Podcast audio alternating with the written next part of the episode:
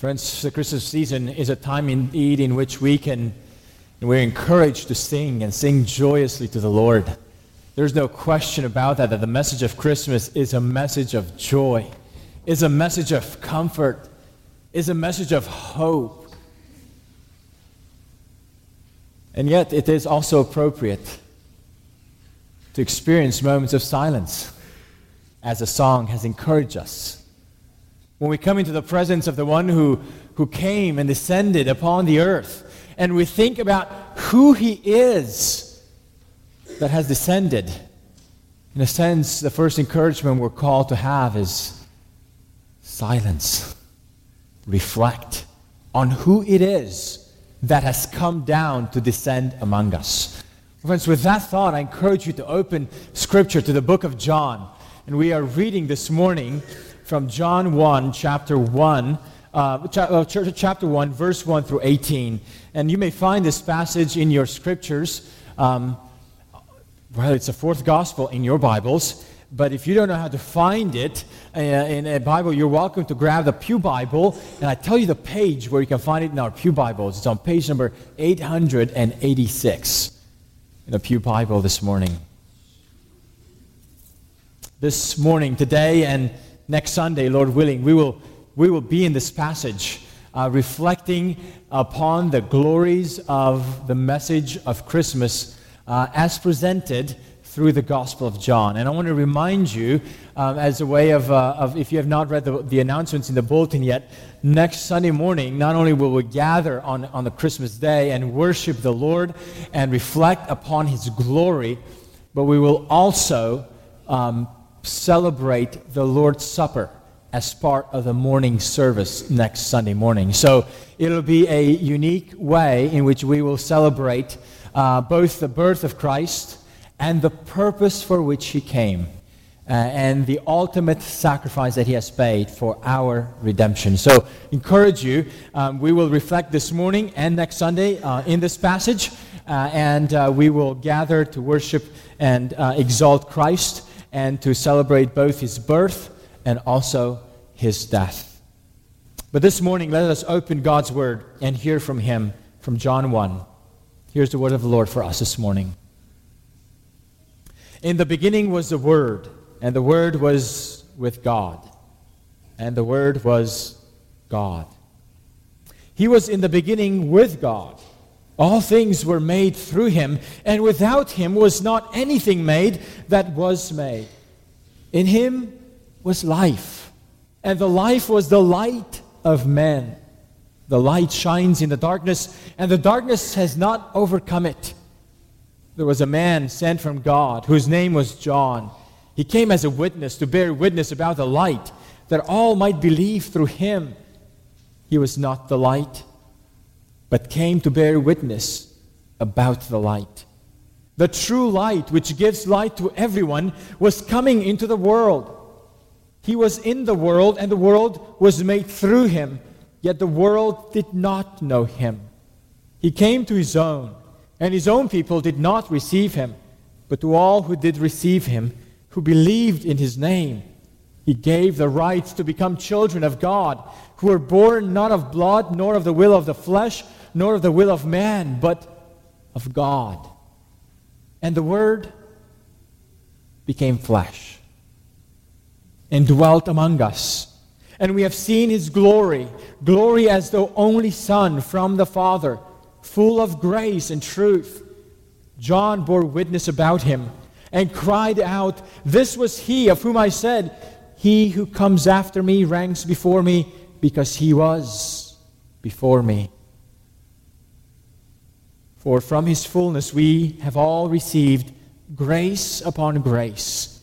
For the law was given through Moses, grace and truth came through Jesus Christ. No one has ever seen God. The only God, who is at the Father's side, has made him known. Amen. This is the word of the Lord for us. Would you bow with me in prayer? Father, you have given us your Son so that through your Son we might know you. Father, thank you. We pray this morning that by the preaching of your word, you would reveal yourself to us once again. Speak to our hearts, we pray. And Lord Jesus, by your Spirit, we pray that you would reveal to us the Father once again. In the name of Christ, we pray. Amen. Amen.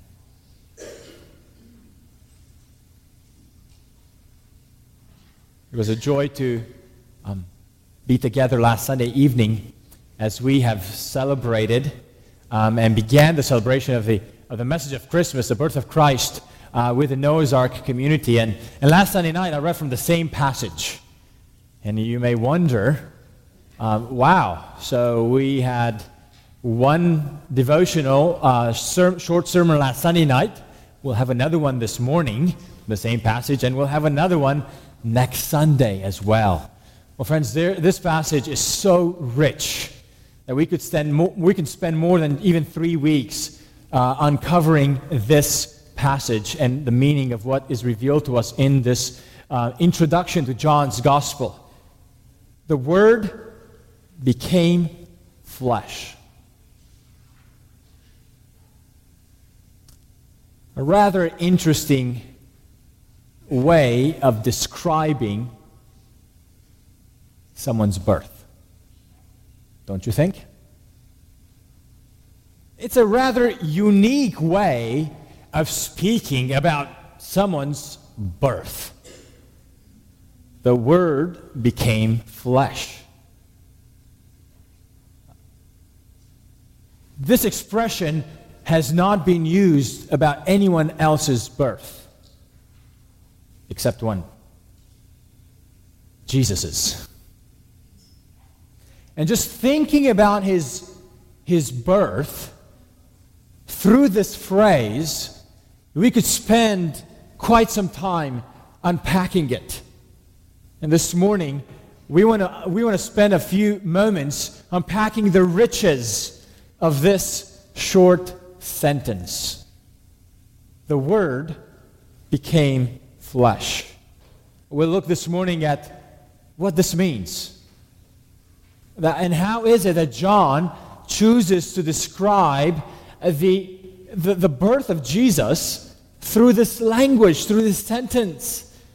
We'll look at the meaning of, of the word, and then we will look at the description of, of birth as a becoming flesh of the word. Now, John doesn't give us many details about the birth of Jesus. Certainly not the kinds of details that we are used to seeing in the Gospel of Matthew or in the Gospel of Luke about the, the circumstances, the earthly circumstances that uh, brought about uh, the birth of the Messiah. So, in some way, John doesn't give us uh, many details about the birth narratives of Jesus. Nevertheless, he speaks very, very highly about the birth of Jesus. This morning, let's look at several truths about, about the beginnings of Jesus. And the first one, as we will look at this passage, is that Jesus, as the Word, existed from eternity. Jesus, as the Word, existed from eternity. Now, how do you talk about the beginnings of Jesus? Where do you start? We might say, He was born of a virgin of Mary. And that would be true. And it would be a good place to start talking about Jesus. But John speaks about the beginning of Jesus by talking and taking us not so much to his earthly birth, but to his existence before he was born of Mary. John starts off in verse 1 with the phrase, In the beginning was the Word. Now, this way of starting a gospel is very similar to the beginning of the first book of the Bible, Genesis, Genesis 1 1. In the beginning, God. And Genesis speaks about how in the beginning God created everything the heavens and the earth. In a way, John's gospel gets us thinking about Genesis in the beginning. Well, what happened in the beginning? Genesis tells us that God created the heavens and the earth. But John takes us a step even behind that moment. John tells us about a beginning before the beginning of creation. There is a beginning before the beginning of creation, and John will tell us about it. He says that in the beginning was the Word. Verse, in verse 2, uh, John tells us that all things were created through this Word. This tells us that the Word had to exist before the creation came into being. This tells us that, that when John thinks about the beginning of Jesus, John reaches back not just to the beginning of creation, but even before it. Someone existed before the world came into existence. John reaches back behind the veil of human history. And John says, if we could go before creation ever happened, there in the beginning, whatever you would call it, there in the beginning, in the origins, you will meet the Word. The Word was in the beginning. By starting with the phrase, in the beginning was the Word, John is saying that there is no time when the Word did not exist. The eternal existence of the Word is where we must begin if we are going to think about who Jesus is. And we may find it strange that a being is introduced with this language of the Word. Um, it's strange that John chooses to present the story of Jesus by speaking about the Word. This description of the Word, or the Greek word is ha logos, um, is not just a concept like the Greeks used to think about it. It's not just an idea. It's not even just a speech. John refers to the Word as a person, as a being. Now, how do we know this? Well, from our passage, the next phrase in verse 1, John says, And the Word was with God, and the Word was God. Now, to say that the Word it was God or is God is to say that He is a being. The Word is not just a concept. God is not just a concept. God is not just an idea, an ideology, a theory. He is a being. And therefore, the Word is a being. More so, John says that the Word, not only the Word was God, and therefore he's a being, the Word was with God. Now that's interesting. Why would John tell us that the Word was with God? So that John distinguishes the Word from God. In other words, the Word is not identical to God. The Word is with God, so they're not identical. There's actually a relationship here. Something, someone is with someone else. The Word is with God. The Word is not identical to God, and yet the Word is God. Now, by now, I think I've lost half of you. What do you mean? How can you say that someone is God and not identical to God? Well, friends, welcome to the introduction to the doctrine of the Trinity. How can you say that someone is not identical to God and yet he is God? Oh, friends, the one who is born in Bethlehem is not just a manifestation of God. He's not just another form of God.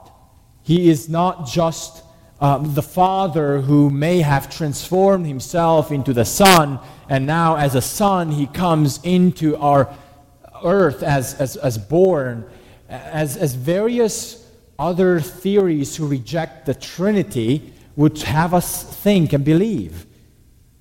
No, the Son is distinguished from the Father, and they are equally existent from all eternity. And there's been a relationship between them from all eternity.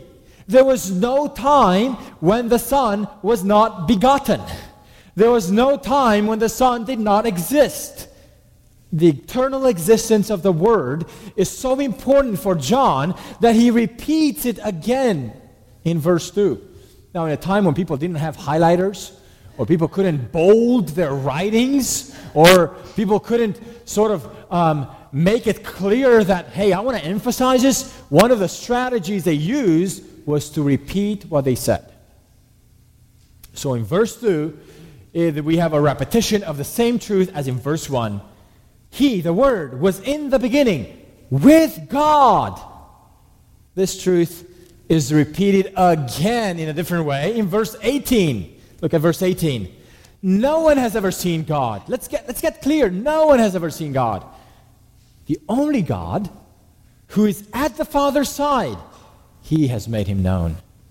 Do you see how John makes sure, he cares deeply that we understand that this word was in a relationship with the Father? From the beginning, whatever, however early you could go, however back you could go, the very beginning, the very source, you meet the Word. The Word was there. And the Word was with God, and the Word was God in the fourth century, there was a man by the name of Arius. He was a bishop um, in a particular place, um, and uh, he claimed that there was a time when the eternal Son of God did not exist, when the Father was by himself. Uh, and eventually, in, in, in, at some point in the eternity, in the, in the progression of time, uh, the Father begot the Son. Well, the church leaders at that time rightly confronted Arius and uh, denied his interpretation. Not only denied his interpretation, considered it a heresy. The church put forth a statement um, drawing a line in the sand about the eternal existence of the Son of God. That statement was drafted in 325 uh, at the Council of Nicaea. So the Nicene Creed was written as the response of the church to this teaching of Arius, who, was, who became very popular and popularized this teaching that there was a time when the Son did not exist. And the church rightly said, we cannot have fellowship with someone who would deny the eternal existence of the Word. Then in John in verse 3, John tells us the crucial role the word had in creation. Not only was he existent from the, from the very beginning of, of whatever you could go to, from the very origins, he already existed. In verse 3, John tells us all things were made through him, and without him was not anything made that was made. Here we have a, a repetition of the same point expressed twice, once positively and second time negatively. All things were made through him. That's a positive statement. The repetition of that truth in a negative way is nothing that was ever made was not made without him. In other words, everything that was made was made through him. By the way, this truth is said in explicit ways also in other parts of the New Testament. Colossians 1:16, all things were created through him and for him. Well, friends, such claims give us a picture of the one who was born in Bethlehem, of his lofty view, of his glory, of his existence from beginning, from eternity start. From the very beginning of eternity, if you could even think about that concept, he already existed. And then all creation came into being through him, through this word. In the Old Testament, God has spoken, and we are told that creation came through the act of God speaking.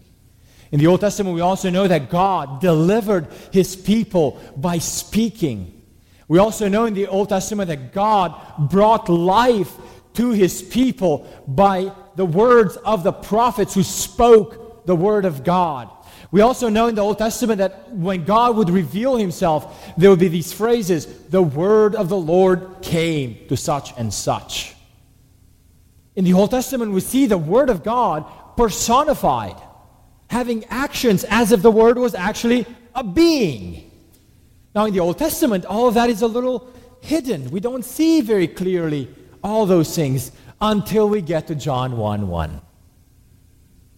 And now, all the things that were hidden in the Old Testament now become explicit. Oh, this, this Word of God that we, we knew about in the beginning, in Genesis, uh, the, the Word of God that revealed Himself and came and traveled and, and delivered God's people. Oh my goodness, this Word is an actual being. Oh, John makes clear for us that which was hidden for so many centuries. Why is it important for us to understand this pre existence of Jesus as the Word that existed from eternity? Why is it important for us as we prepare to celebrate the birth of Christ? Well, friends, it helps us to, to recognize His majesty. What should wow us about the birth of Jesus is not simply how he's, he was born, although there's plenty of things in the way Jesus was born that should cause us to, to worship him. But, but the, the pre existence of the Word gives us an extra reason that we should should be amazed at his majesty, at his glory that he had with him before he actually was born. Friends, Jesus was aware of his pre existence. There's some people who tell us today that Jesus was not aware of his pre existence. Oh, friends, he, he tells the, the Jews at one point who, who uh, challenged his claim to divinity um, and, and, or claim to, to, to fame, if you will. They said, the Jews said, Are you greater than our father Abraham? And Jesus said to them, Before Abraham was, I am. Jesus knew. He, he came into, he existed before Abraham. And the Jews rightly have a hard category. They don't have a category for it, so they have a hard time thinking about the answer of Jesus. Or think about his prayer when he prayed to, to the Father to, for the glory to be given to him which he had before. Jesus was aware of the glory he had with the Father before he became incarnate. And John the Baptist tell, tells us that someone is coming behind him who is actually before him.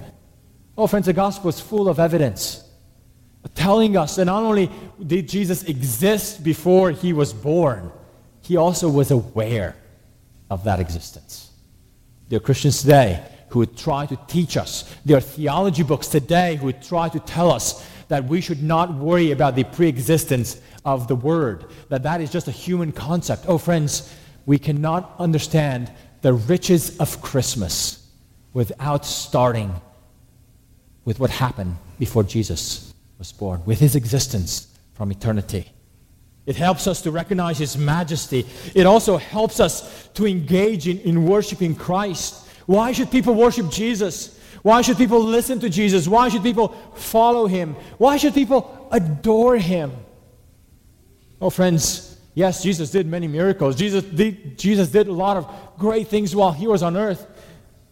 But there's something majestic and glorious that we should know about before he was born that should lead us into engaging Christ in worship. John tells us of who Jesus was before he was born. And that alone is reason for us. It's good enough for us to worship him even prior to the news of his birth. What's staggering about the, the, the story of Christmas is that not simply that we have a baby born in a manger to a family who was traveling away hundreds of miles away or, or tens of miles away and no lodging in a place where things were already filled up, it is not totally unusual for a baby to be born in a manger. For a family who was, who was um, poor and had very limited resources, it may not be as unusual to see a birth in very meager and frugal conditions. But to hear that that birth was the birth of the one who created all things,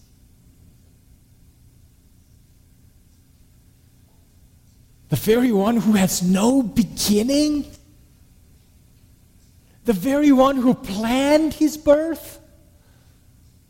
Oh, friends, when we understand the details of Christmas on the backdrop of this, his eternal existence and of his eternal role of being there with the Father, the only means, the, the means through whom everything was made. Oh, friends, that makes the details of Christmas so much more glorious. That's why, dear friends, I encourage you to meditate upon who Jesus is by starting to think and, and, and, and wonder and let your mind be wrapped around this truth. The one who was born in Bethlehem for our salvation is the eternal Word of God who has no beginning, who is with God, distinguished from God, and yet God equal to God. Friends, I've tried to wrap my mind around that this week.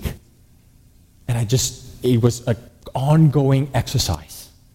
I pray that you do so today. I pray that you do so this week as we approach Christmas. Jesus, as the eternal Word, existed from eternity. Second truth we see from this passage, and from this particular text, is that Jesus, as the light, overcomes darkness. Jesus, as the light, overcomes darkness. In verse 4, John tells us some more truths, some more details about his glorious existence even before his birth. In him was life. And the life was the light of men. This word that John presents us with is different than any other word that you or I can speak or hear. This word is a word with life in him. And his life is our light.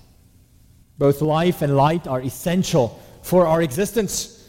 But life and light here refer not simply to the physical elements, they're also spiritual realities. And spiritually, both life and light have been lost due to our sin in the garden.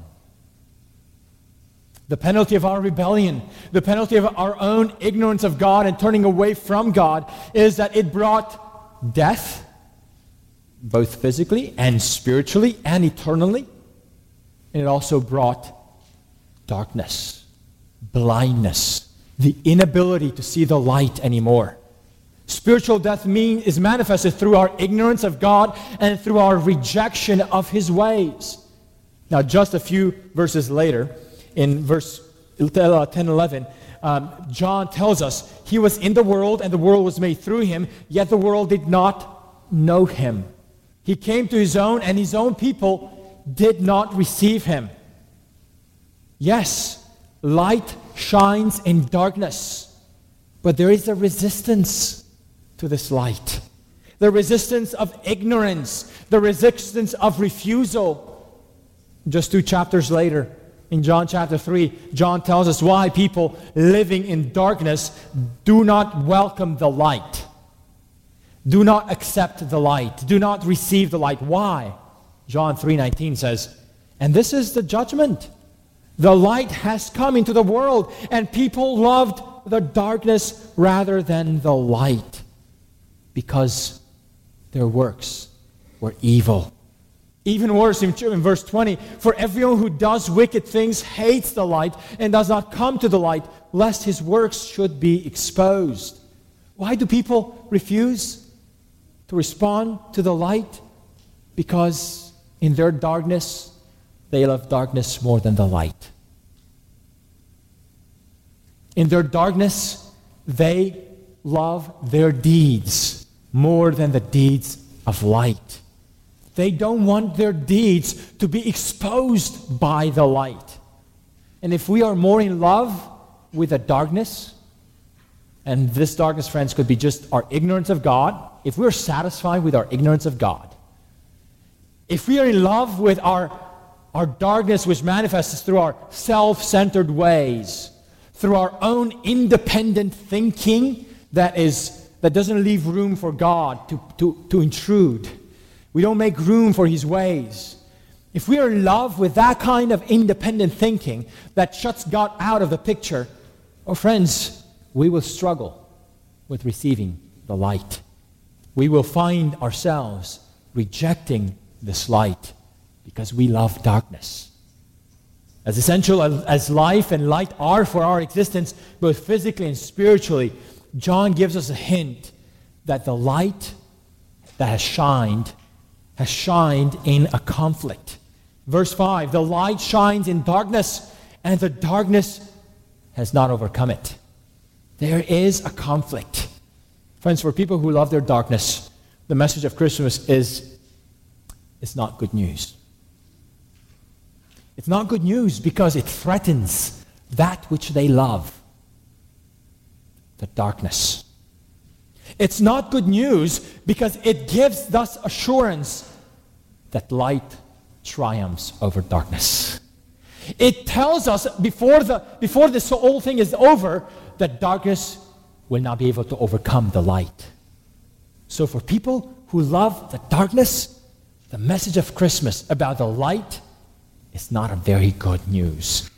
Have you ever gotten a, a gift that was hard to receive? Probably not. Well, give me, give me, let me give you an example. What if you unwrapped a gift um, this Christmas in which um, you got a book, and the title of the book would be 10 Ways to Overcome Your Pride? How do you think? Would you, would you laugh? Would you say, Oh, I'm so glad that someone thought about me and gave me this gift?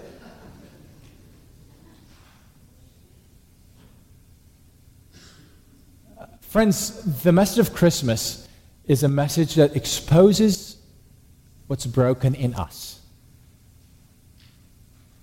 And when we love that brokenness, we will have a hard time receiving this gift with joy and open reception. In a way, the message of Christmas challenges our pride, confronts our pride confronts our self centeredness. It may even confront certain things that we love inappropriately, or certain loves that we have that are wrongly directed. The message of Christmas exposes our darkness. Oh, friends, the message of Christmas, though, gives us assurance that this darkness that is being exposed is not able to overcome the light. And that's a beautiful part for people who, who, who, who realize their darkness and start hating it and start realizing its deceptiveness and its brokenness. And they start yearning for something else and start yearning for an escape of that light. There is great joy and there's great hope in the message of christmas. Shine i mean light shines in darkness and darkness has not overcome it. You know a proof of that truth a proof of that truth is us. You and I, if you're a Christian.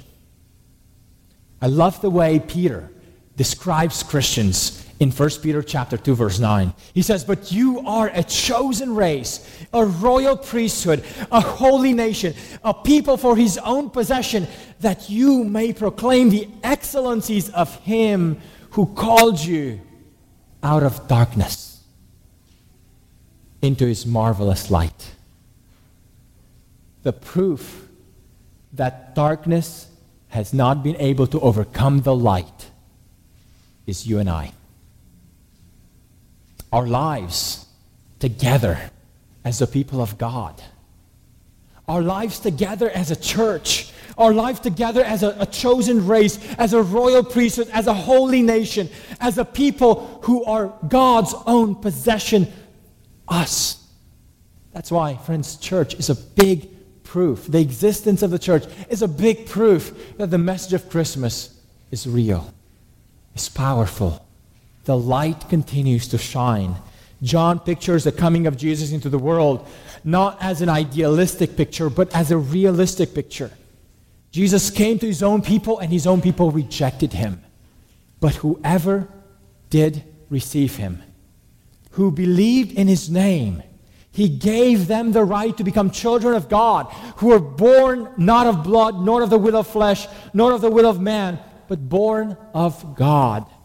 Friend, even today, the message of Christmas, the message of Christ, challenges us to receive the Christ, that indeed all those who receive Him, all those who are willing to acknowledge their darkness, all those who are willing to forsake their darkness, to, to, be rescued from their darkness, can call out to God and ask God, God, save me.